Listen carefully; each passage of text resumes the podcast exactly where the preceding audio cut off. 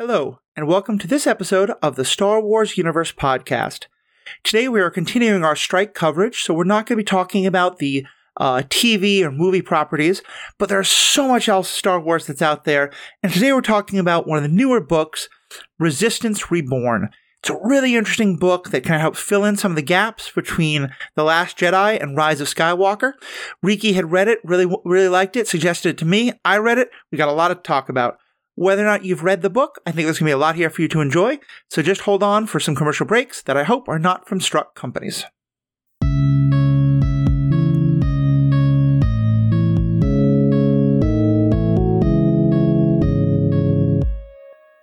Welcome back. I'm Matthew, your host. As I said, today we're going to be talking about one of the novels, Resistance Reborn, and I'm joined as frequently on the Star Wars Universe podcast by Riki Hayashi.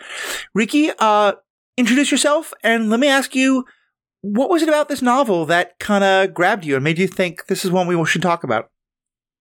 It was a novel I read. Hello, konbanwa. Good evening, everyone, or whatever time. I'm Riki Hayashi. And um, I, I picked it up alongside Bloodline, which we talked about previously. I was at the library mm-hmm. and I was just like, oh, another Star Wars book. Um, so it was just kind of on a whim. Mm-hmm. But I was intrigued by the title because it's Resistance Reborn and took a quick look and it takes place directly after The Last Jedi, which is a movie right. that I believe we both adore. Yes, very true.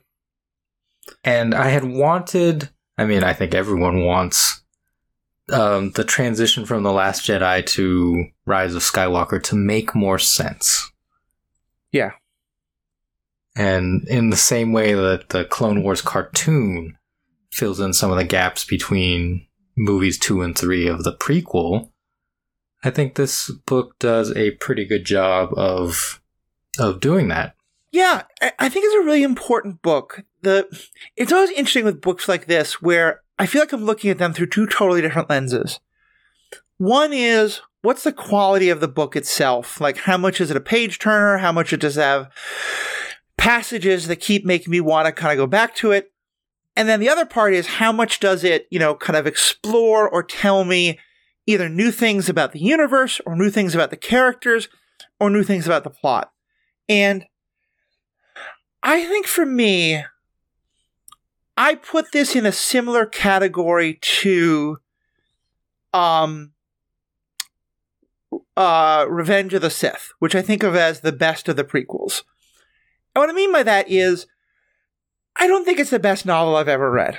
I think it had some flaws. I think it had some very good parts. I think it had some not so great parts and just didn't I wasn't in love with the way the story unfolded.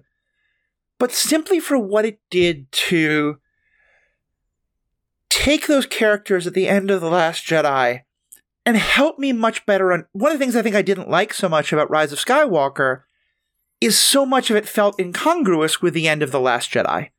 And this feels like it's not like this makes everything in Rise of Skywalker make sense, uh, or it's not that it makes me understand what they were trying to do with Rise of Skywalker.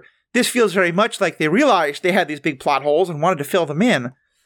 But I think it does a good job of doing that. It answers one of the biggest questions I had. And it was also just really nice to spend some more time with these characters who, you know, I hope we're going to get more of in the upcoming uh, movies once the strike ends. But uh, we certainly are not going to see for a while. Yeah, for me, the biggest thing that this novel did was fix or or continue. I don't know how to phrase it. The story of Poe Dameron that we got in the mm. Last Jedi, and it for me, what Poe did in that movie was inexcusable, and and quite yeah. frankly, like made me dislike him as a character. And I did not feel like the resolution of that in the movie was satisfying. And mm-hmm. so this book directly addresses that. And but what I mean by his actions is like he conducted a mutiny yeah. on the ship against Admiral Holdo, and that frankly cost the resistance lot many lives because yeah. of that. Definitely. Uh, and I, I'm glad you said that because honestly, for me, I really appreciated that. We'll talk about it for sure. I it actually answered for me a much a, a very different question, but also the one that was most important to me, which was how did we go from the resistance sends out a message to their allies when they're on Crait and no one responds to the next movie where once again we ask for help and all of a sudden a lot of people respond. So there's a lot here to get into. Let's let me start by giving a brief plot summary of the book. Um, I'm going to skip over a lot of the kind of adventure details because I, I don't think that's relevant as much, but I'll just say like there's a lot of adventure in it, a lot of like, you know, hijinks and rescues and fights and space battles and onboard battles that are really well written and, and interesting. I, I don't think summarizing them is really going to be helpful, but I'll kind of go over the plot. So we start quite literally on the Millennium Falcon as it is fleeing from Crait um, and we have a couple of point of view characters, most especially Poe and Leia. And they're both really kind of wrestling with what has happened. Leia's really feeling the weight of having now lost Luke on top of having lost Han and losing uh, Admiral Holdo, which, uh, if you've read, uh, you mentioned Bloodlines, which has really paid off well in this book.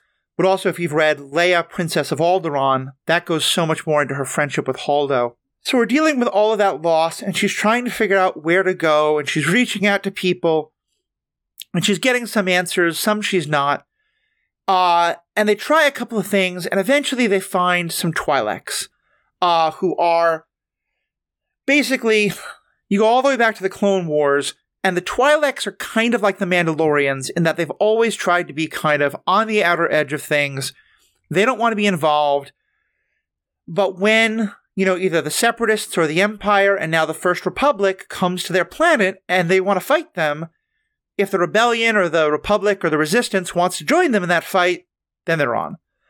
And there's a, a Twi'lek leader who's who knows Leia, is willing to work with Leia, and he offers them some some solace and a place to rest and to gather.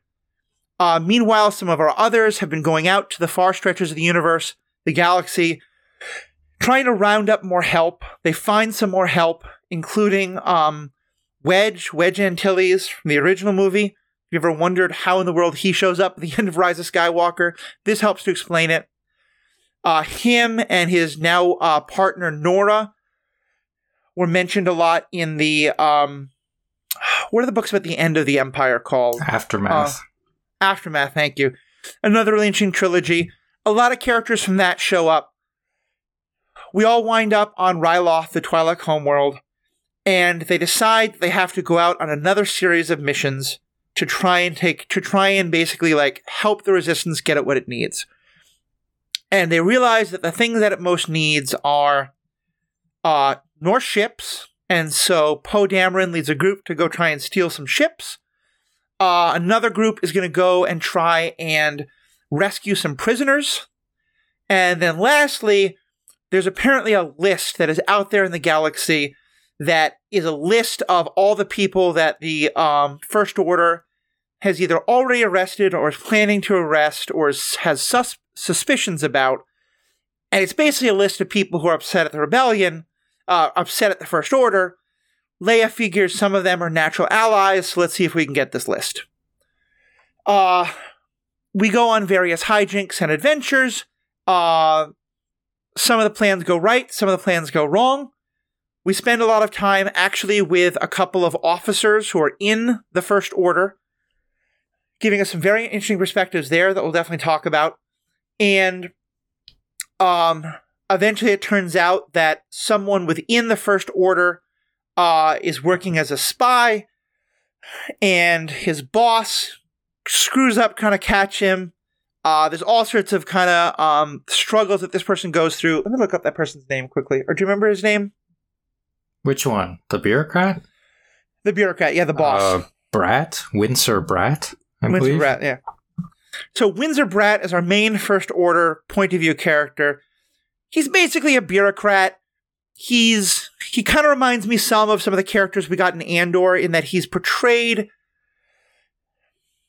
you know he's in the first order and he's some of the first order power uh you know power hungriness already but you also see how much he's being kicked around by the people above him he's not actually first order he works for the Corellian Engineering Company, but he's kind of aligned with the First Order now. The First Order has come in. I think kind of like uh, I don't want to give away too much for Andor, but kind of like a character in Andor, you have some sympathy for him while also recognizing that he's involved in something terrible. And as the book goes on, you have less and less sympathy for him. But basically, he's there's a plot going on in his office that he's unable to see because of his kind of domineering and incompetence. But it turns out one of the people working in his office is uh, partnering with his wife. They've gotten their hands on this list and they're going to sell it. And it turns out that they are part of a group called the Collective, which is basically Space Anonymous, as far as I can tell.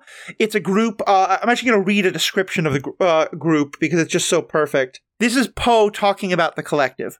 He knew the Collective and had occasion to deal with a criminal organization in his past. They were mostly encryption bankers, network slicers, and data pirates. Criminals with a cause, but criminals certainly. Of course, the resistance wasn't exactly on the right side of the law these days. So, like, they're very much space anonymous, you know, in terms of like hackers and activists who are, you know, using data stuff also for their own, perhaps a little bit more for their own benefit sometimes than uh, uh, anonymous or some of those groups, but that same kind of energy. So it turns out that group is trying to auction it. Poe and Finn try to get into the auction. Things go wrong. Uh, but of course, in the end, our heroes wind up all coming together. All the plot lines kind of uh, collect. Uh, Bratt dies a deserved death. The the person in the First Order office who's trying to do the right thing gets rescued. Uh, and by the end of it, the Resistance has more ships, more leaders, more soldiers, and most importantly, more hope. Uh, do you think I captured the main points pretty well? What did I miss? Um, the, of the plot, I think you did a great job. I, I want to make sure before we go any further that we name and acknowledge the author, which is Yes. Re- Rebecca Roanhorse. Yep. I think. Uh, this is her. Go ahead. I was just gonna say, like, oftentimes we talk about the writers of episodes of the TV shows. Not all the times, but for Yeah. novels especially, I think we we need to make sure that we're Definitely. acknowledging. Definitely, yeah. And she's um this is her first Star Wars novel.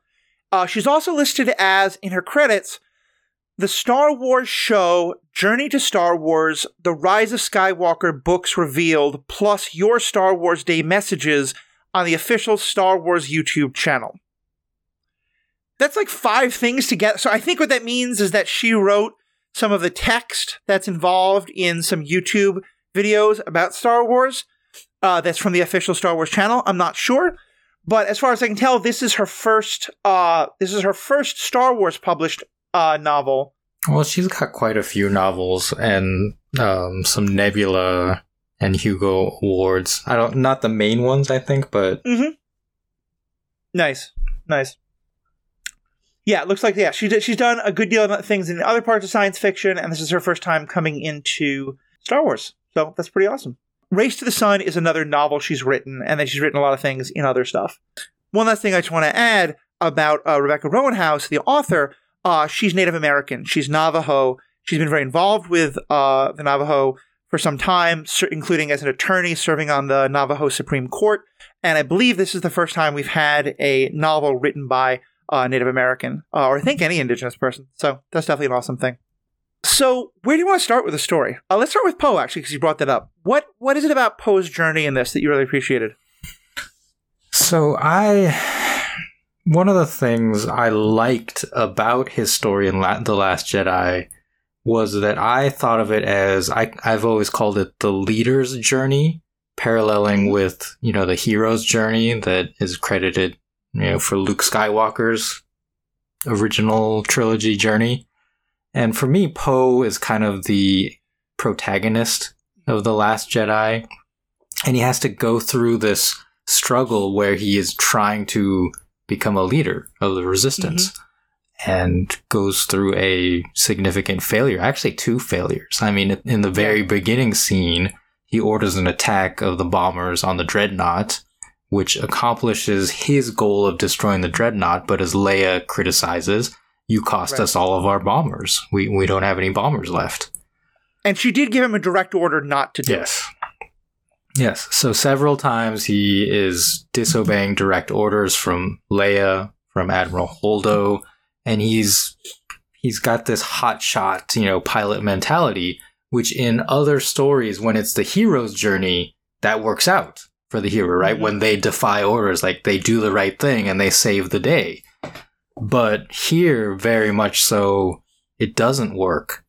And right. I, I, recently just watched the J.J. Abrams um, Star Trek movies, and Captain Kirk has a very similar leader's journey where, you know, he he goes against Spock, who is at the time the acting captain of the Enterprise, and has to go through this process of failing his first shot at becoming a leader and then reconciling with the people that he defied and right. having them acknowledge, okay, yes, I will defer to you now in this situation. Yeah, I really appreciated that about Poe. And a lot of what we get in this book, and I think in some ways this is the kind of thing that like I agree with you. I would have rather seen a little bit more exploration of it on screen, but I do think that in a book you get far more because you can get the inner dialogue. And one thing I think that the book kind of really makes clear, which you could have had, I think you could infer this, but it really makes it very clear, is that he was aware that he had failed Leia, and he that was part of why he winds up leading that mutiny not because he thinks this is going to get back on Leia's graces, but because he he's torn up inside and he feels like he has to do something. The idea of just sitting still and not doing anything when he feels so much guilt already, it, it just put him in the situation where that's what he wound up doing. And he thinks this not as a way to kind of because he wants to understand his own thinking, not to justify it. And I really appreciate now what that then turns into of him really trying to to reset himself to understand like where did I go wrong? How can I this time commit myself to the plan? And, and even to the point where I think kind of at least this is what I got. I'm curious if you felt the same way. It, it's kind of that pendulum swing where he was a little bit too brash and too, I know everything what I should do last time. And this time he swings back a little bit. And part of what happens is that Leia has to convince him, like, no, you are still a leader. You can still be a leader and and we don't really have the luxury of you kind of just feeling guilty and not doing this work. You need to still step up.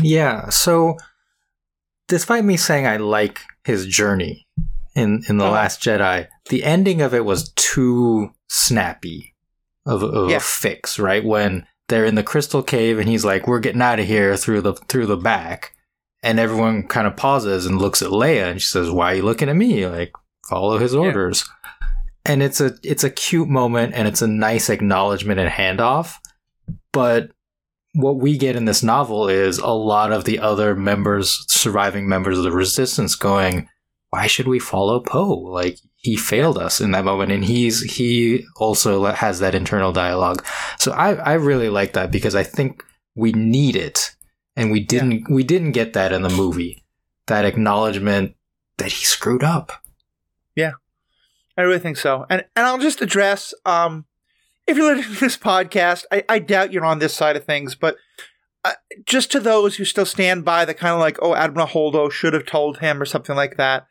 this book really makes clear that that's just not the case, and that that Poe is coming to the understanding of, you know, with all that Holdo had had going on, the the susp- the concerns about how were they figuring this all out, as well as Poe having shown himself to be completely unreliable and unwilling to listen that that Holdo keeping that from him did make sense. Um, and so I, I really appreciated that them kind of it, it, it didn't feel too on the nose, but it felt a little bit close. But it definitely felt like the book was very consciously trying to be like, no, we want to put this argument to bed.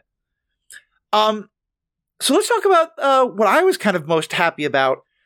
Uh, and I'm curious how you felt about this. Uh, um, in Rise of Skywalker, when we kind of went from Leia saying, like, you know, we asked for help and no one responded. And now all of a sudden it's Lando who goes out and all these people respond. How did you feel about that? Did that did that work for you? In the movie, no. Yeah. It absolutely didn't work for me. And I think I've been thinking about this a lot.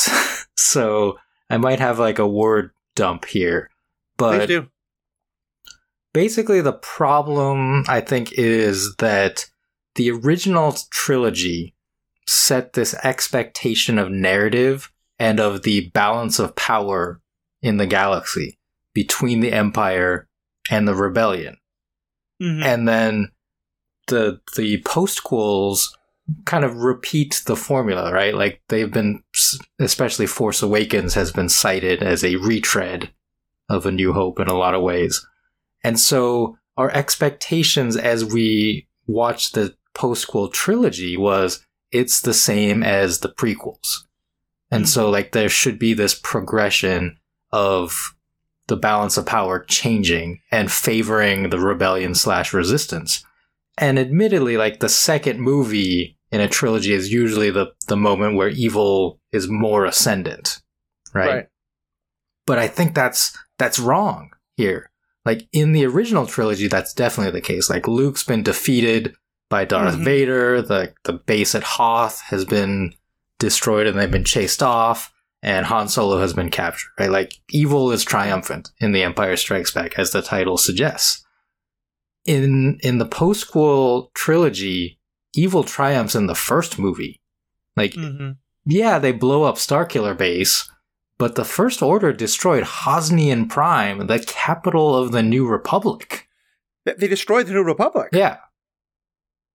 And so this is not a case of like the rebellion slowly gaining strength. The rebellion, the the resistance is crushed, mm. and it's it's it's actually like it's crushed even further into the ground in yeah. the Last Jedi. Like it is, it is literally like the people on the Millennium Falcon at the end yeah. of that movie, and it, and that's very different from in The Empire Strikes Back when Luke, you know, is on the hospital ship and looks out. There's there's a fleet. There's a yeah. fleet, so there is still hope Whereas the hope in The Last Jedi is like in one tiny ship. And it's yeah. a good line, like Leia's line at the end of the movie, like we have all we need right here. Mm. But it is it is quite a bleak situation. And that's why I think like stuff doesn't make sense to us and maybe other people of like, why where's the rest of the galaxy, right? Yeah. And and so yeah, I I had to really like reframe my thinking of these two trilogies in relation to each other and hopefully like by listening to this, like that helps other people to like think like, yeah, these aren't the same. Yeah, I think it's a good point. Um, especially because even in the prequel trilogy, like the war starts, and so we know that sort of the machinations are going forward, but the Republic looks like it's just gotten this huge army. So you know, and they they win this battle on Geonosis. So even that trilogy also doesn't fit the same kind of narrative arc. I I think for me, all that's very true, and I think that probably is something I hadn't thought of. I think the reason why it bothered me the most is that I thought it was one of the most brilliant parts of The Last Jedi. And because I think there is often this idea in movie making, especially when it's a movie about tyranny, oppression, whatever it is, that at the end of the day, if all the people just knew just how bad things were, someone said, look, we're going to be brave. No one else thinks we can stand up and fight, but we're going to stand up and fight. You know, at the end of the day, it, there's always more of us than there are of them. Uh, you know, which I think actually is a quote in um, Rise of Skywalker, but certainly it's, you know, that's the point of V, for Vendetta. That's the point of uh, most Union movies and the strike. You know, it's that all these individual people or planets or countries or cities that feel scared and like if any one of them stands up against the fascism, the empire, whatever it is, that they're going to get crushed. But if they all stand up together, they're going to win. And that if someone just says that properly, you know, uh, there's never a way to stop the signal in uh, the fire, fire, the Firefly movies, uh, Serenity, you know, whatever it is, if we can just show people the truth and inspire them, they'll rise up. And in The Last Jedi, that doesn't work.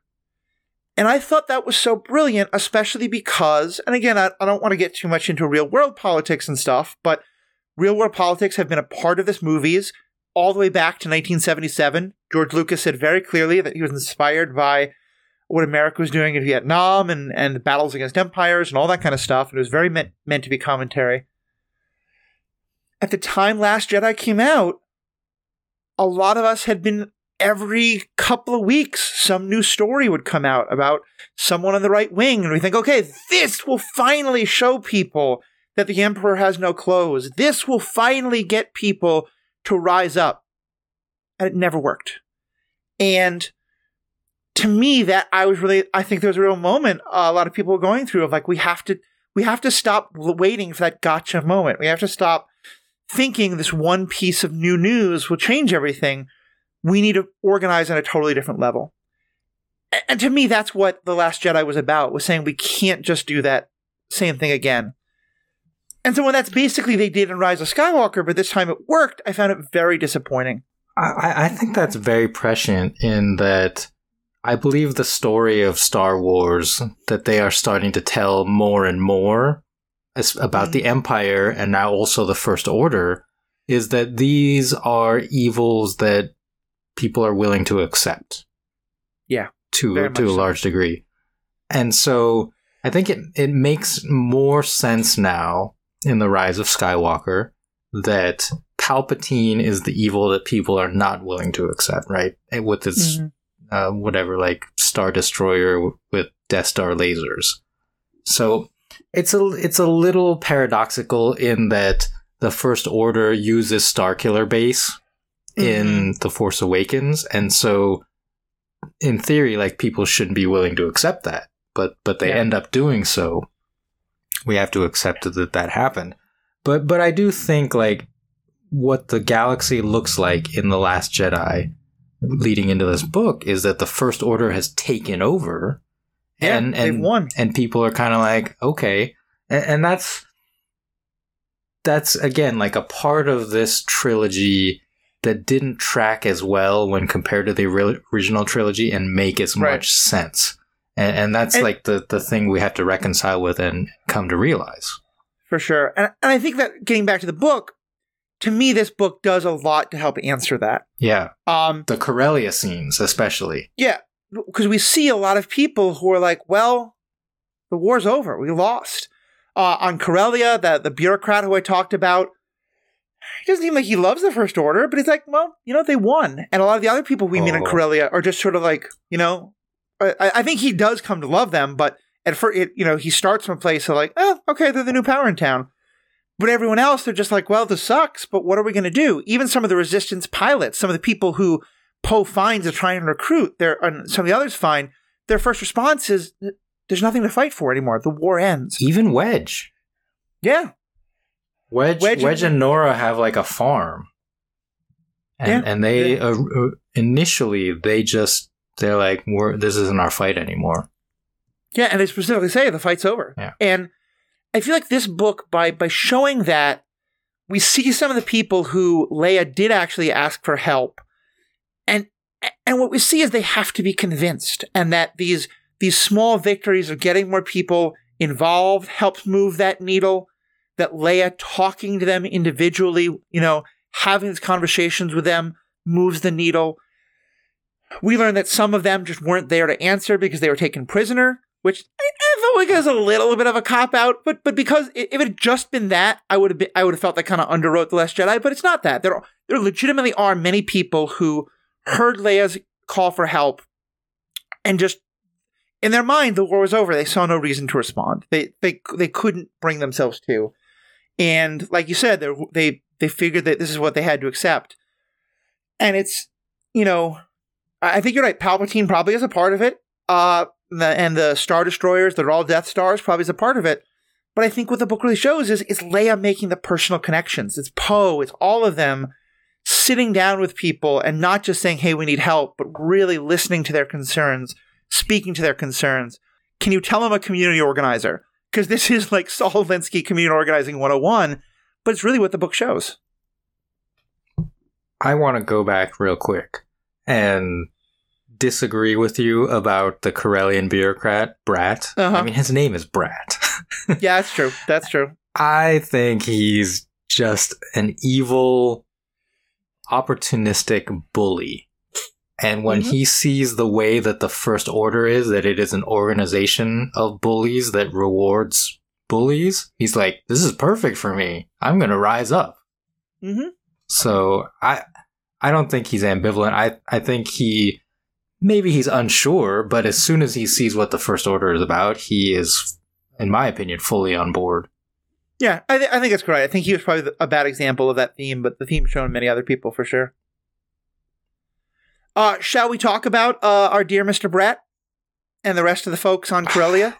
I mean, he's ter- He's a terrible character. He's a well written character, but he's terrible. There's like I I don't know that there's anything redeeming about him. Mm-hmm. I'd agree.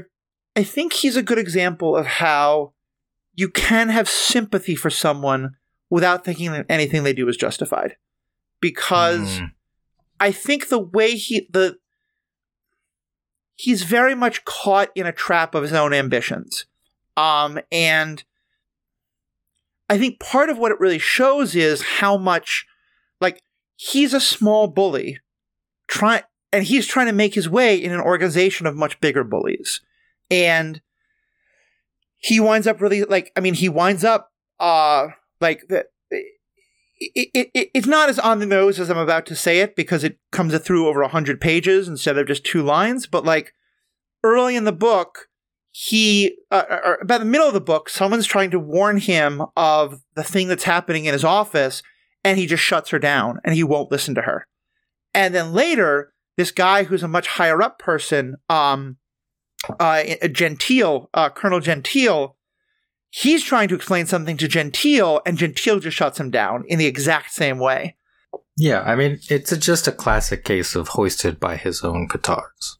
Yeah, it it turns out the leopards eating faces po- party is going to eat his face. Yeah. and we get to see his dawning realization of the leopards are eating his face. And uh, like I said, I, I find some parts of him, especially earlier in the book, mildly sympathetic. He crosses some lines later that's like, okay, we're we're done with him. But I just think he was, um, again, not justified, not redeeming, but he humanized the First Order in a way that I really that I I really enjoyed because I think, as you said, it shows how, yeah, a lot of people when a new bully comes to town, they're not necessarily going to say, "Oh, I've got to fight this." They're going to say, you know, how how do I get on their side? Um, Mhm.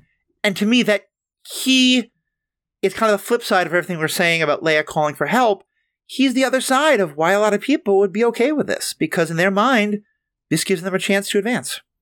Yeah, I mean, it, his character just had big uh, Hannah Arendt banality of evil energy going on. Very much so. Just Very much so.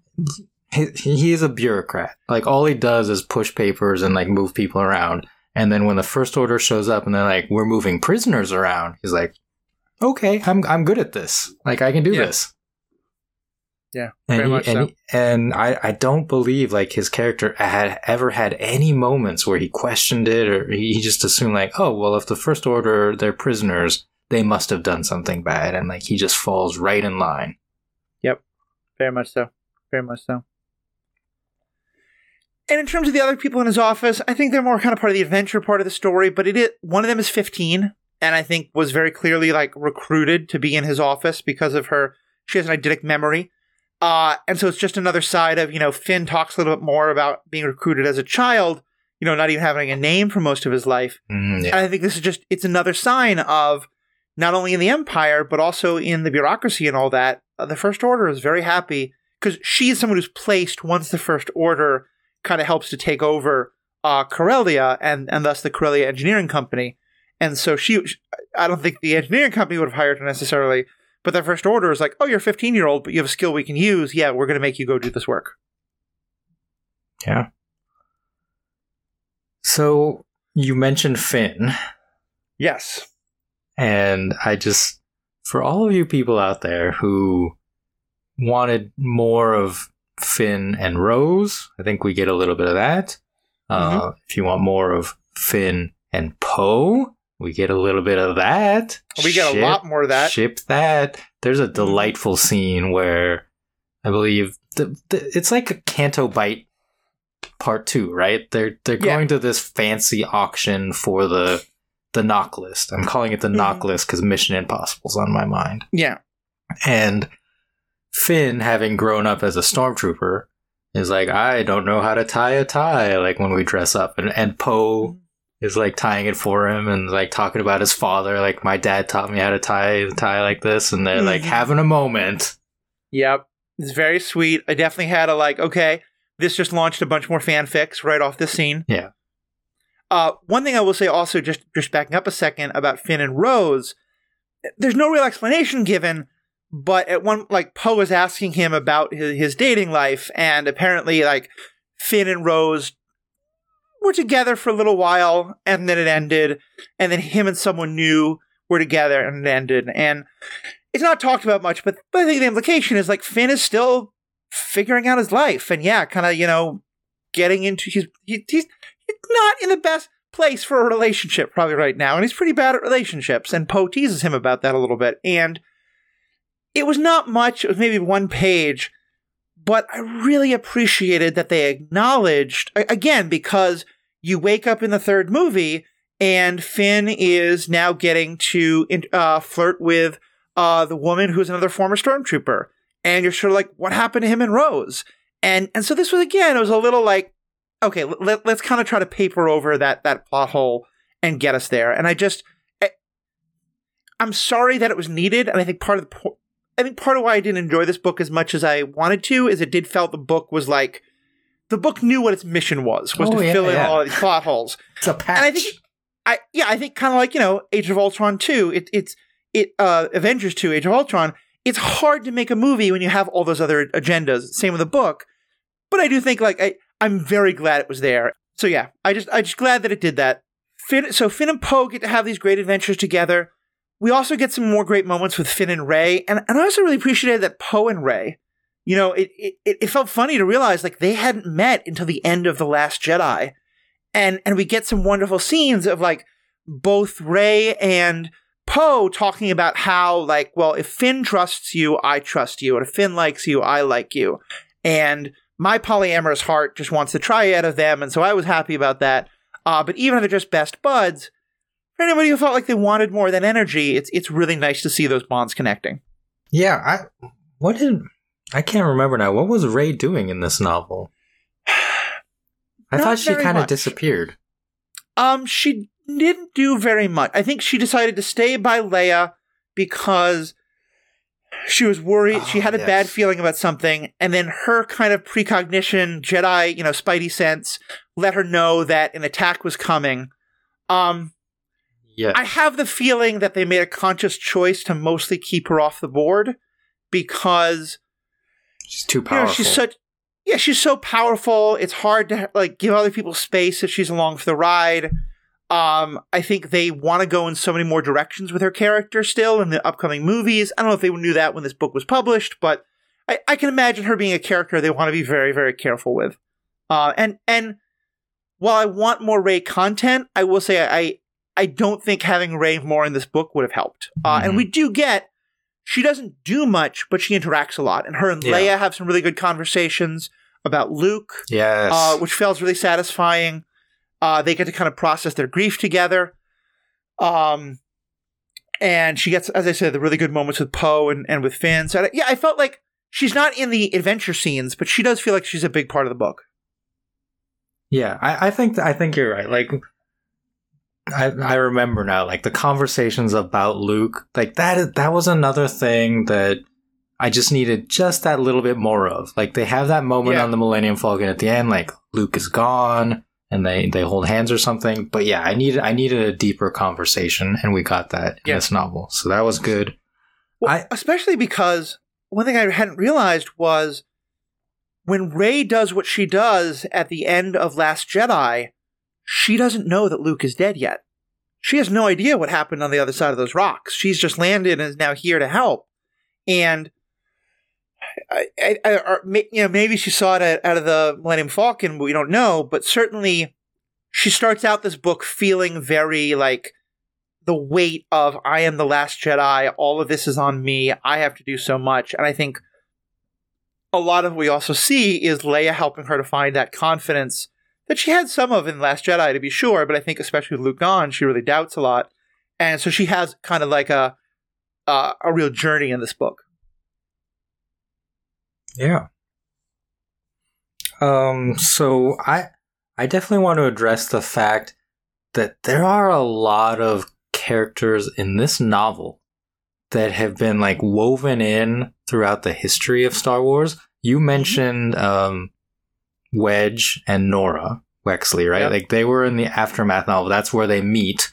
I haven't finished that series, but I guess they fall in Yep. love and get married. Spoilers.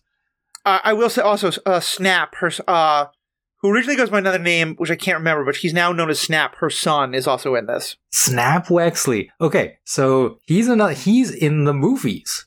He's played by uh, Greg Grunberg, who is like a good Hmm. friend of J.J. Abrams, I guess, because he's in everything. But Oh, um, he was in Heroes. He was the cop character, Okay. among other things. Like he's been on a lot of stuff. He's he's a great like character actor.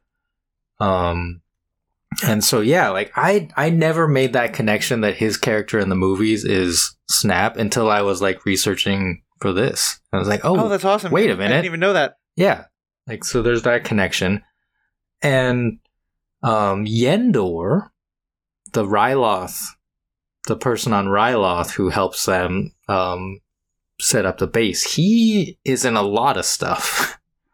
um, he was in Bloodline. He was the the Ryloth emissary who, at the beginning, comes and pleads to the Republic Senate about the about the uh, smugglers or whatever who pirates who were threatening Ryloth, Oh. and that's when Leia goes off on the investigation. hmm And then Yendor is also in uh, Lost Stars, which I finished reading a couple weeks ago. With if oh, you very, want, very good book. if you want to talk about that, I would Star, love to talk Star about that book. Wars plus uh, rom com, like I'm here for it. I was very excited when I found out like what the main plot was for that Yep. that book. Um, but Yendor is um, so Thane Kyrell is the male character in that novel who joins the rebellion, and at the Battle of Hoth, Yendor is Thane's gunner in his snowspeeder, among other Nice. I- among other things. That's I awesome. think I think they go on together to um, in what do they call it? Corona Squadron. So they're they're Right. they're squad mates in that squadron.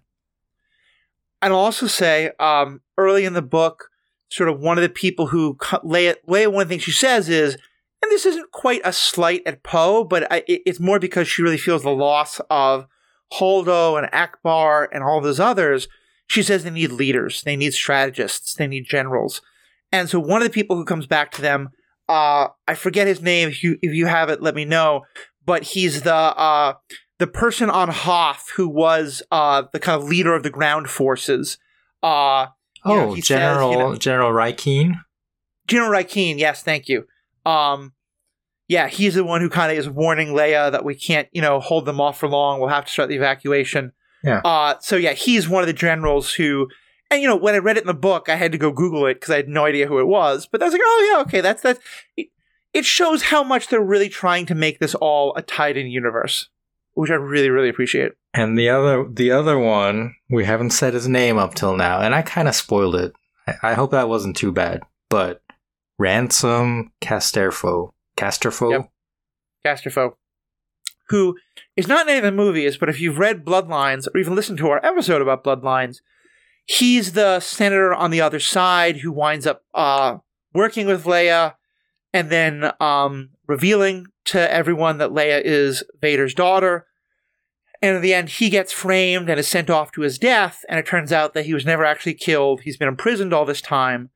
And, and it's very important for Leia to kind of rescue him. And I, I felt bittersweet about that because I loved that he's back. But then why wasn't he in the movie? And of course, that's a problem when you're writing a novel that's a prequel to a movie that already exists. Well, yeah. Uh, I think I mentioned in the last podcast that he was like penciled in as a potential character early on. oh, that's cool. Yeah. That's awesome. And for whatever reason, it just didn't work out. Yeah. Okay. That makes some sense. But yeah, so it's fun to see them back and, and just see how that works. And it's a nice. I got emotional again. I, I don't know. Something about him, Ransom, and Leia and their character arc and bloodline really got to me. And Mhm. and the reunion in this book was just perfect for me. I, Yeah. I really needed that. Yeah, I think so. I it, it it was such a nice way of tying back into those earlier novels and giving Leia's character some real continuity. I think we think of her so much in terms of her relationships with Han and Luke and Chewie and the the droids and then l- later characters, and we forget that you know she had she was a senator both bef- in both the Empire and the New Republic, and she had colleagues from that that she had grown up in the the service of of what was the the Republic, and then well, no, she, she grew up in kind of the being trained to be in the Imperial service. Uh, not she grew up kind of you know in the senatorial training programs, and that's how she met Holdo and had this relationship with her. And yeah, it's really just nice to see all this other side of Leia outside of her connections to Luke and Han. Yeah. So for me, I the Disneyfic Disneyfication Disneyfication of Star Wars, right? Like Mhm. I'm here for it because the way that they layer and connect things seems much more consistent than it was in Legends. Le- Legends, like at times, got really random, and it just felt like n- there was no one in charge who knew everything and could like point to a novel or a comic Yeah. book and say like this character here, this character there. I feel like there's better continuity now in, in the Mhm. Disney canon and it's i think it's similar to like the mcu right the way that they connect movies and tv shows and have one character move from one to the other and seeing yendor in these multiple novels over the last couple of weeks that i've been reading i'm just like oh my gosh he's just in everything Like, Yeah. when do i get a yendor feature and it makes sense, you know. And I think it's why I think it's pretty easy, even during the strike, to keep talking about Star Wars because there is not only is all of this um, novels and and comic books and stuff out there and video games, but it's so clearly being brought back into uh, some of the other stuff that um, you know we're not going to talk about for a while, but hopefully, sir, I am very hopeful that the strike is ended by the time any new Star Wars properties come down the line uh, and I, I, you know, no, no, no, no new stuff is being made right now, and it shouldn't be. But whenever they do, I, I know there've been a couple of times where, one time in specific, that was that was kind of problem where elements of the book were put on screen and were changed in ways that removed uh, uh, a, a, a character that's really important to a lot of people because of representation matters. Uh, I don't want to really get into it because I'm trying to talk about the shows and anything like that, but you know, so I hope I hope things are better that way. I think there've been a couple other instances where book details weren't always kept the same, but I think certainly we do we are having this level of interaction between the books and the movies and TV shows that I really really appreciate because it it makes you feel like I think sometimes when watching the MCU TV shows, especially like in the Netflix MCU shows, but even some of the more recent stuff, when that stuff then wouldn't happen in the movies, or like Shield maybe is a better example when it wouldn't matter in the movies, you kind of felt like, why am I watching this? Like, it's good, but it's its own. It's kind of like the the redhead stepchild. I say that as a redhead who is a stepchild. Um, and so yeah, so I just I I'm just finding I like the books so much, and there's so many rich stories, and they just it tells us more about the story, tells us more about the characters, and it just tells us so much more about the world. Yeah, and we have we have so much opportunity for more. Like I said, I said, give us a Yendor novel or whatever. Mm-hmm. Give us a Casterfo novel, like with him as the main character. Like show us what he does in the Resistance after he's rescued. Here, Yeah. Um, especially since we don't know why he doesn't show up. Maybe give him a glorious ending, but have him be because they're not done yet. They've only recruited a few people. Have him be part of the next group that he goes back to some of his colleagues on his side of the New Republic and helps rally them against the First Order. Um, you know, I think that that could be great. Um, right? Because he was part of the what were the political parties called? Populists and centrists. Is that I right? think so. Yeah. So yeah. he he was a centrist, right? Who was kind of like more No, no. Le- Leia was because the center. It, it, it's it's kind of like Federalists and Anti-Federalists. It's Leia was the let's have a central government that has some authority over everything, and he was more on the every planet should get to do its own thing and only have very very loose um, kind of connections to each other. Is that what it was? I th- I thought he was like more pro authoritarianism. I no, maybe you're right. Maybe he was on the. I he was nothing pro authoritarianism, but I thought it started from a place of like let each planet do its own thing. Um, but you may be right. I well, well, fans, let us know in the comments. Uh, he definitely was on the side of more authoritarianism. Uh, and it, it, it's just the the way their relationship was played out has been really great. So I'm going to end with just one little sad note about the book. Uh, not a sad note, but like a little like, yeah, you didn't need to do that. And again, this is spoilers for the adventure parts. We spoiled the whole book, but you know, I hope you've uh, not cared about that to this point. But if you do, this is definitely a spoiler about an adventure part. But that's the point: is that the book itself is already spoiled. You know, obviously, towards the end of a book, you're going to have some characters in lethal danger, and some real moments of do they live or do they not. and some of it is with new characters who we don't see on screen, so it totally makes sense. But one of them is Wedge Antilles the book tries to get you to wonder if Wedge Antilles is going to live through a battle. When we know he appears in the next movie. Oh, that's where so, you're going. I was just like, come, come on. Like I, I was going to say I get, like I get this a prequel problem and plot armor problem, but like eh, yeah, he had so many other characters to choose from. I would never assume that Wedge was going to die mm-hmm. under any circumstances, quite frankly. Yeah, I, I get I get what you're saying, but he is like as close to a main character as you can get, you know, mm-hmm. from from the side characters. So I, I thought you were gonna go to um, you know, my new favorite character, Yendor. His mm-hmm. his daughter dies in their escape from Ryloth. And it yeah. was really tragic. Yeah. And he comes close to sacrificing himself. Yeah. Uh and and you get the sense that he would help them escape if he does, but also in part he's doing it because um you know he wants he wants to die now that his daughter is dead. And there's a really kind of touching scene where um uh he learns that his grandchildren are still alive, his son's children. Yeah. Uh but then Leia specifically kind of like she she gives him something to do, which I think help like she they realize that one of the pilots has died and so they need someone to fly an X-wing. Yes. And that's really what it is a really beautiful moment because it's not just this guy. He's I don't know. He's my new Wedge. Like the connection between awesome. them. Wedge. Maybe, maybe we'll maybe I think we've are, are we gonna have we're gonna have an episode on Glup Shidos. yeah, okay. we definitely could. So uh, Wet Wedge is one of my favorite. Like, kind of started as a Glup Shido and has become just a, a real character and a real person. Mm-hmm. So I hope I hope that's on the books for Yendor. Yeah, coming up. I would love to see that. I'd love to see that. All right. Well, quick programming note, uh, and then we'll take this away. But then, of course, we're gonna have the Patreon section.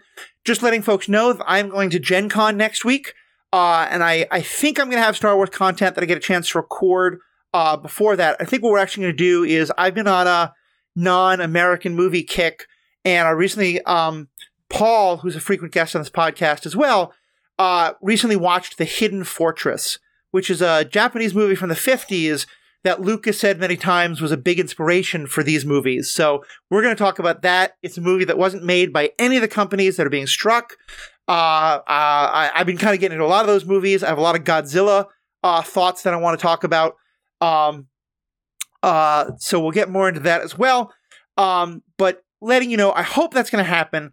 But in case it doesn't, because I'm going to be away, there may not be an episode next week. Again, please be understanding. With a strike, it's a little harder to find regular Star Wars content than to find regular guests, but we're going to do the best we can and uh, do what we can to support the strike, because I think in the end, that's what's more important. Uh, so, Riki, though, uh, for people who want to find and support your work, uh, what can we, where can they do so? Well, you can find me on uh, Twitch or Twitter or X I guess it's called now. Uh, at Rikipedia Go, R I K I P E D I A G O. Uh, and primarily on Twitch, I stream Pokemon Go GBL, Go Battle League battles. Yeah. And I am looking into getting on Blue Sky, I believe. I got an invite code, so might try oh, to nice. grab my handle there because the uh, the ship is finally sinking.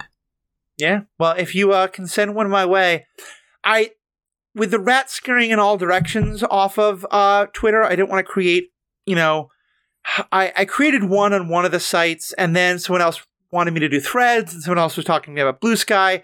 I, I am going to kind of wait a little bit, but I think if, if you can get me a Blue Sky invite, I'll happily take it. Or someone else wants to send one in, if you're a listener and having a, a spare one, send one in, and I can try to dedicate myself there. Of course, though, in the meantime, you can find all the stuff for this podcast and all my podcasts on theethicalpanda.com. Uh, the episode that I'm recording with Paul is when we're going to start getting to that feedback that I keep promising. Um, it's just been a really rough couple of weeks here. Uh, I had my car totaled, or pipes pro- it, it. It's been an adventure the last couple of months. Um, but we're finally gonna get to that feedback, and then again make it more regular. Um, and of course, the best way you can support this podcast is go to our Patreon. For only a couple of bucks a month, um, I have no idea what the price of a fancy coffee drink is, but I think it's about the price of a fancy coffee drink, especially if you get a large. You get ad free content, you get bonus content, and during the strike, 20% of everything I make from uh, Patreon will be donated directly to uh, the actors and, and writers and uh, the uh, I think it's called the Entertainers Fund, but it's being used not just to support the actors and writers, the people in the unions that are on strike, but also to support people in the other professions that are not striking but aren't working. You know, the people in craft services, the people in you know who do lighting for for the movies, like all all of the technical staff and all the production staff and the everything from makeup to catering to security, who when there's no movies being no TV being shot, they don't have jobs.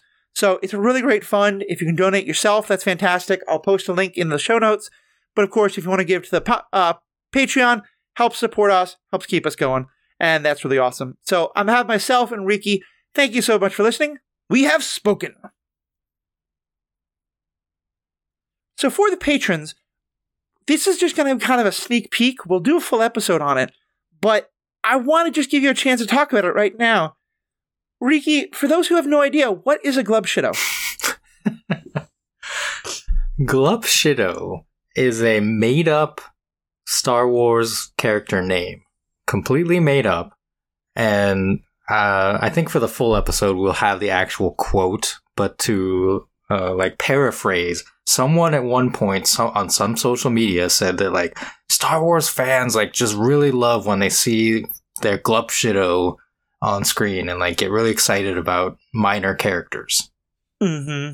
Um, yeah, so so when we do the full episode, we will we'll definitely I'll, I will try to dig up the original quote of that, but it has come to embody just like the background character in mm-hmm. Star Wars that you do the Leonardo DiCaprio like pointing at your TV screen thing when when you see them in a TV show or like mm-hmm. that character shows up in a novel you're like oh yes you're like really excited and then yeah. like we're, we're talking like super obscure minor characters and the funny thing is like I've I've been talking with Sarah a lot about baseball and there's there's like an, a made up name in baseball too which is really mm-hmm. funny um, a made up old timey pitcher named Tungsten Arm O'Doyle.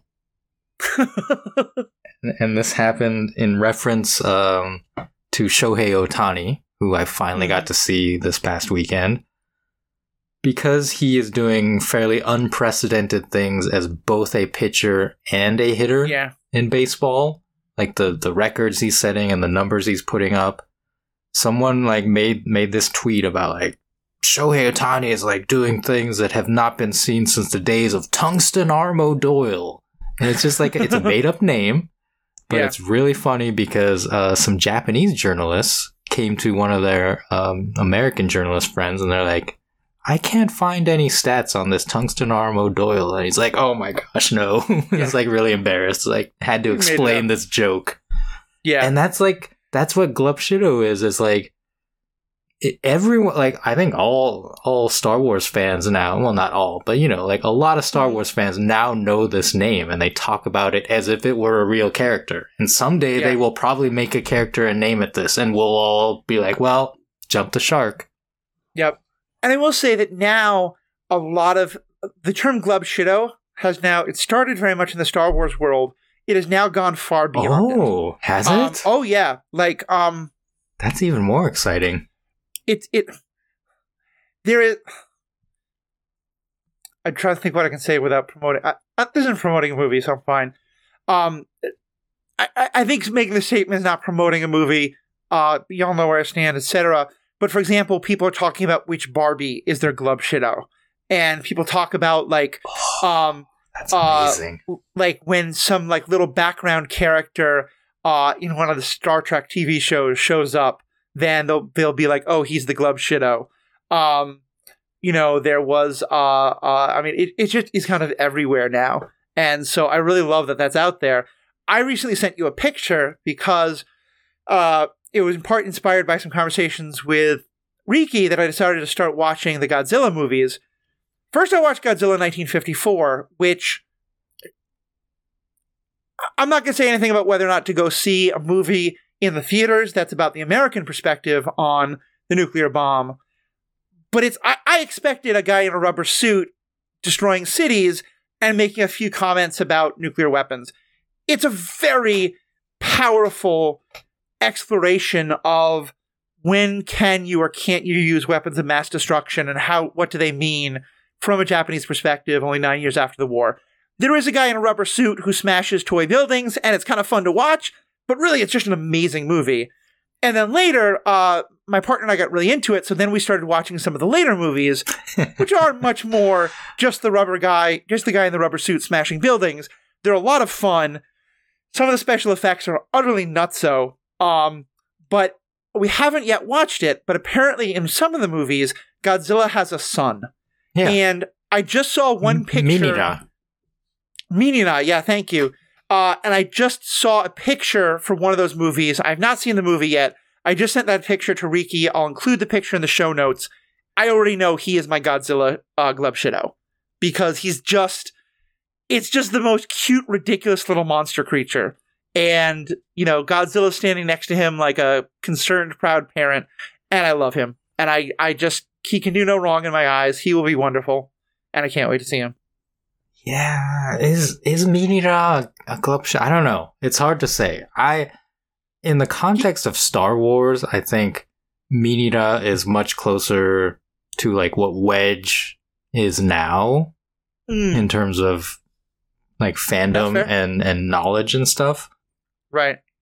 But I I- like it's it's di- it's a very different franchise, and there's only Yeah. what like twenty or thirty kaiju in the entire franchise. So Mm-hmm. like a dedicated fan can know all of them.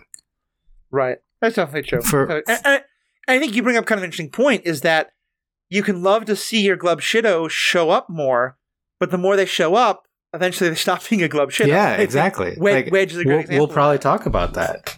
Yeah. Um, So, so for me personally, like I will spoil that my like just name wise, my Mhm. favorite um is from which one is that? Attack of the Clones. It's the hey, you want to buy some death sticks guy that Obi Wan like brain wipes and makes him go reassess his life. That character has a name. His name is Elan Sleazebaggano. Yep. and that's just like just put him in the background of some of some scene in the future and I'll lose my mind. The the moment that I found out I, I don't even know why I found out, but I found out that that was this character's name. I was like, that's it. I'm I'm committed to the bit. yeah, I, I'm with you in part because the name goes the opposite direction, but even before I knew the name, my Star Wars Glub Shido is the diner owner, uh, Dexter, six-armed- the six armed alien. who who uh, Kenobi goes to talk to in Attack of the Clones, and Dex. he shows up and has actually a some. We get the origin story of him and Kenobi's friendship in the Kenobi novel, uh, oh, which just right? made me Oh yeah. so happy. Yes. like, he, he's not a huge character, but he's an important character, and it's like this guy shows up for one scene in one movie out of nine, and some novelist decided they needed to explain how he and Kenobi became friends and how You- he came back and decided to open up a diner, but also knew all these things about out there in space. So yeah, he's he's my glove shido. I love That's a good that's a good one. Because that diner they, they didn't even try to change it. It's just like a 1950s diner. It's like, why does this exist in Star Wars? In Ireland, there's a lot. We're way off topic here, but I'll just say this, and then we can move. We can probably wrap up. In Ireland, there's a chain of restaurants called Johnny Rockets. Okay. Johnny Rockets is an Irish attempt to make an American 1950s diner. And so it's a lot of the same food. There's pictures of Elvis and James Dean and Aretha Franklin, you know, and all, all these kind of people. And, you know, it's it's fine food. It's like overpriced hamburgers and stuff like that. It's a fun environment. Uh, pretty good french fries, if I remember. Then in, I believe in China, um, in like Shanghai, like one of the big cities that gets a huge amount of international tourism. Um, it may, uh, I'm not sure exactly where, but there's apparently this like plaza that has a restaurant from all over the world. Like every country, they pick, they went to every country and found a restaurant to represent that country and brought it back to the to, to this plaza of restaurants. Oh. The one in Ireland, the one for Ireland is Johnny Rockets. Oh no. oh no. and when I, uh, the Irish, this was like back in the 90s when I was there for college. I'm hoping it's been fixed by now, but people were so angry about it at the time. So, uh, but yeah, I, the point being, I think the American diner is such a thing that I think they might have it 3,000 years in the future. And maybe we had a 10, maybe, maybe Dexter invented it in that galaxy long, far, far away, time long ago. And just somehow the, the news came to America and New Jersey, and they started opening diners. Who knows? Mhm. So yeah, future future full full length episode. Yeah, we're going Yeah. for it. That'll be fun. That'll Of, be fun. of Now- what what is Glupshido? Like I have and I have theories on like why Mhm. it is so much more prevalent in Star Wars than in other franchises that I would love to talk about.